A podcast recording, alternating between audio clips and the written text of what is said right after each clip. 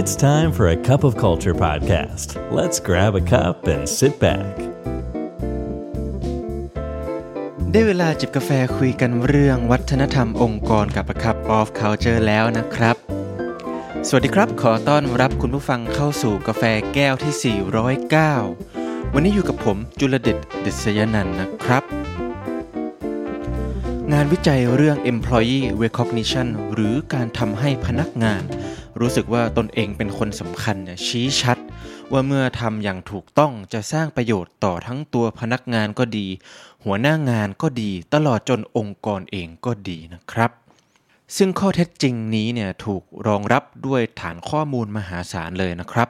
ที่ได้จากการเข้าไปสำรวจผู้นำในองค์กรหลากหลายอุตสาหกรรม ว่าขวัญกำลังใจที่ดีอันจะส่งผลต่อประสิทธิภาพการทำงานสู่ปลายทาง คือความพึงพอใจของลูกค้าเนี่ยจะสูงขึ้นอย่างพร้อมเพรียง แล้วก็สัมพันธ์กันเมื่อหัวหน้างานคอยกล่าวชื่นชมพนักงาน อยู่เป็นระยะระยะเป็นจุดเริ่มต้นนั่นเองครับ บทวิเคราะห์หนึ่งที่นำชุดข้อมูลเป็นหมื่นๆชิ้นเลยนะครับ จากแบบประเมิน 360 องศา โดยหยิบมิติด้านการให้พนักงาน ประเมินหัวหน้ามาวิเคราะห์เนี่ยก็พบว่าการกล่าวชื่นชมพนักงาน ยังส่งผลกระทบโดยตรงต่อระดับความรู้สึกยึดโยงของพนักงานต่อองค์กร หรือที่เรียกว่า employee engagement โดยตัวเลขชี้ให้เห็นความสัมพันธ์ดังนี้ครับในบรรดาผู้นำที่จัดอยู่ในกลุ่ม below 10 หรือได้รับคะแนนในหัวข้อการกล่าวชื่นชมพนักงานน้อยที่สุด 10%ด้านล่างเนี่ย พนักงานก็จะมีความรู้สึกยึดโยงต่อองค์กรที่เฉลี่ยประมาณ 27.4%ในขณะที่บรรดาผู้นำที่จัดอยู่ในกลุ่ม top 10 หรือได้รับคะแนนในหัวข้อการกล่าวชื่นชมพนักงานเดียวกันนี้เนี่ยมากที่สุด พนักงานจะมีความรู้สึกยึดโยงต่อองค์กรที่เฉลี่ยสูงถึง 69.8%และอย่าลืมนะครับว่านี่เป็นการวัดความยึดโยงของพนักงานโดยอิงจาก employee recognition เพียงปัจจัยเดียวเท่านั้น ยิ่งไปกว่านั้นครับ ในกลุ่มผู้นำท็อป 10 เหล่านี้เนี่ยยังได้รับคะแนนประเมินสูงมากอย่างโดดเด่น ในด้านอื่นๆ จากพนักงานด้วยเช่นเดียวกัน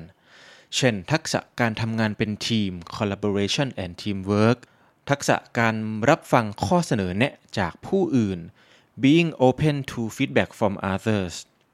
ทักษะความเก่งในเรื่องการพัฒนาความสัมพันธ์ building relationship และสุดท้ายคือทักษะ นักสร้างแรงบันดาลใจ inspiring and motivating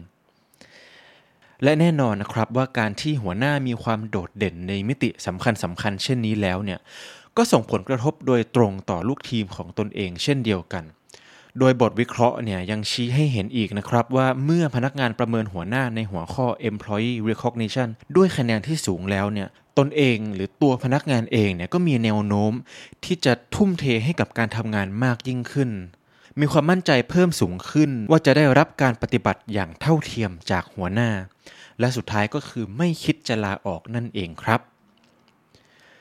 ด้วยตัวเลขและสถิติต่างๆ ที่หยิบยกมานี้เนี่ยก็คงจะทำให้คุณผู้ฟังพอเห็นแล้วนะครับ ว่าการกล่าวชื่นชมพนักงานเนี่ยถือเป็นสิ่งที่ทำได้ง่าย ๆ แต่กลับสร้างแรงกระเพื่อมได้อย่างคาดไม่ถึงเลยทีเดียว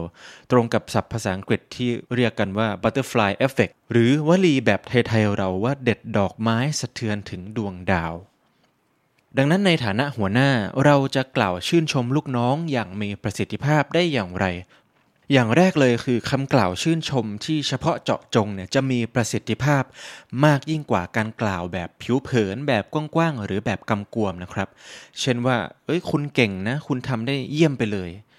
ซึ่งคำกล่าวชมเชยสั้น ๆ แบบนี้เนี่ยเราก็คงได้ยินกันบ่อยๆแหละทั้งในฐานะผู้ฟังหรือผู้พูดเองก็ตาม ซึ่งมันก็ไม่ได้ผิดอะไรนะครับ อันที่จริงพนักงานก็ย่อมดีใจอยู่แล้วแหละ เมื่อได้ยินคำกล่าวชื่นชมเล็ก ๆ น้อยๆ เป็นประจำแบบนี้จากหัวหน้า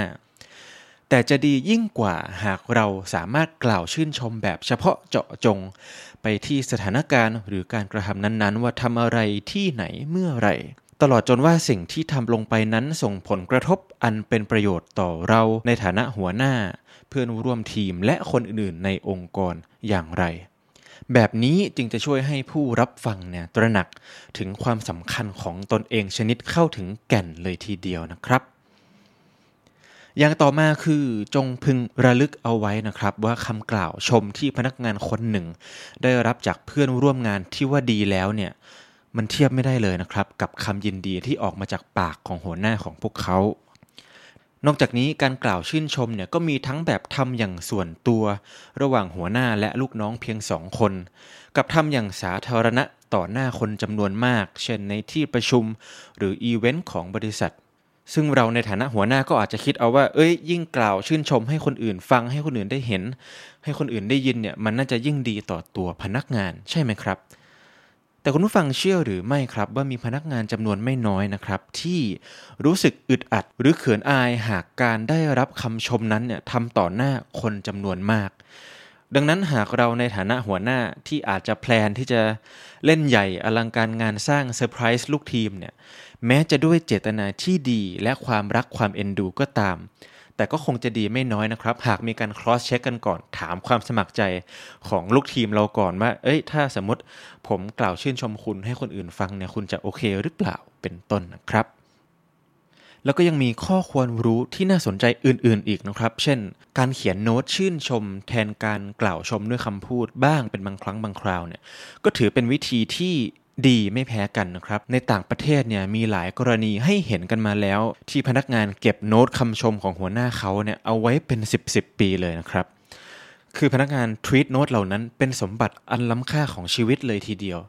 เพราะเอาจริง ๆ ใครจะไปรู้ใช่ไหมครับ ว่าวันนี้เนี่ยที่เราอาจจะรู้สึกว่าตำแหน่งของตัวเอง แม้จะเป็นหัวหน้าแต่มันก็ไม่ได้ใหญ่โตสลักสำคัญอะไรมากมาย เอาจริงวันหนึ่งเราอาจจะกลายเป็นคนดังเป็นที่รู้จัก ระดับประเทศก็ได้ ดังที่ได้เห็นแล้วในผู้บริหารหลาย ๆ คนใช่ไหมครับ ไปออกพอดแคสต์กันเป็นว่าเล่นเลย ดังนั้นเมื่อมองในมุมนี้เนี่ยโน้ตที่เราเขียนให้พวกเขาในวันนี้ มันจะล้ำค่าขนาดไหนในวันหน้าจริงไหมครับ สุดท้ายคือเรื่องของจังหวะเวลาครับ ถือเป็นสิ่งที่สำคัญมาก ๆ เลยยิ่งเรากล่าวชื่นชมทันทีที่พฤติกรรมเหล่านั้นเป็นที่ประจักษ์เท่าไหร่ สิ่งที่เราพูดเนี่ยก็ย่อมฟังดูมีน้ำหนักและมีค่าเพิ่มขึ้นเท่านั้น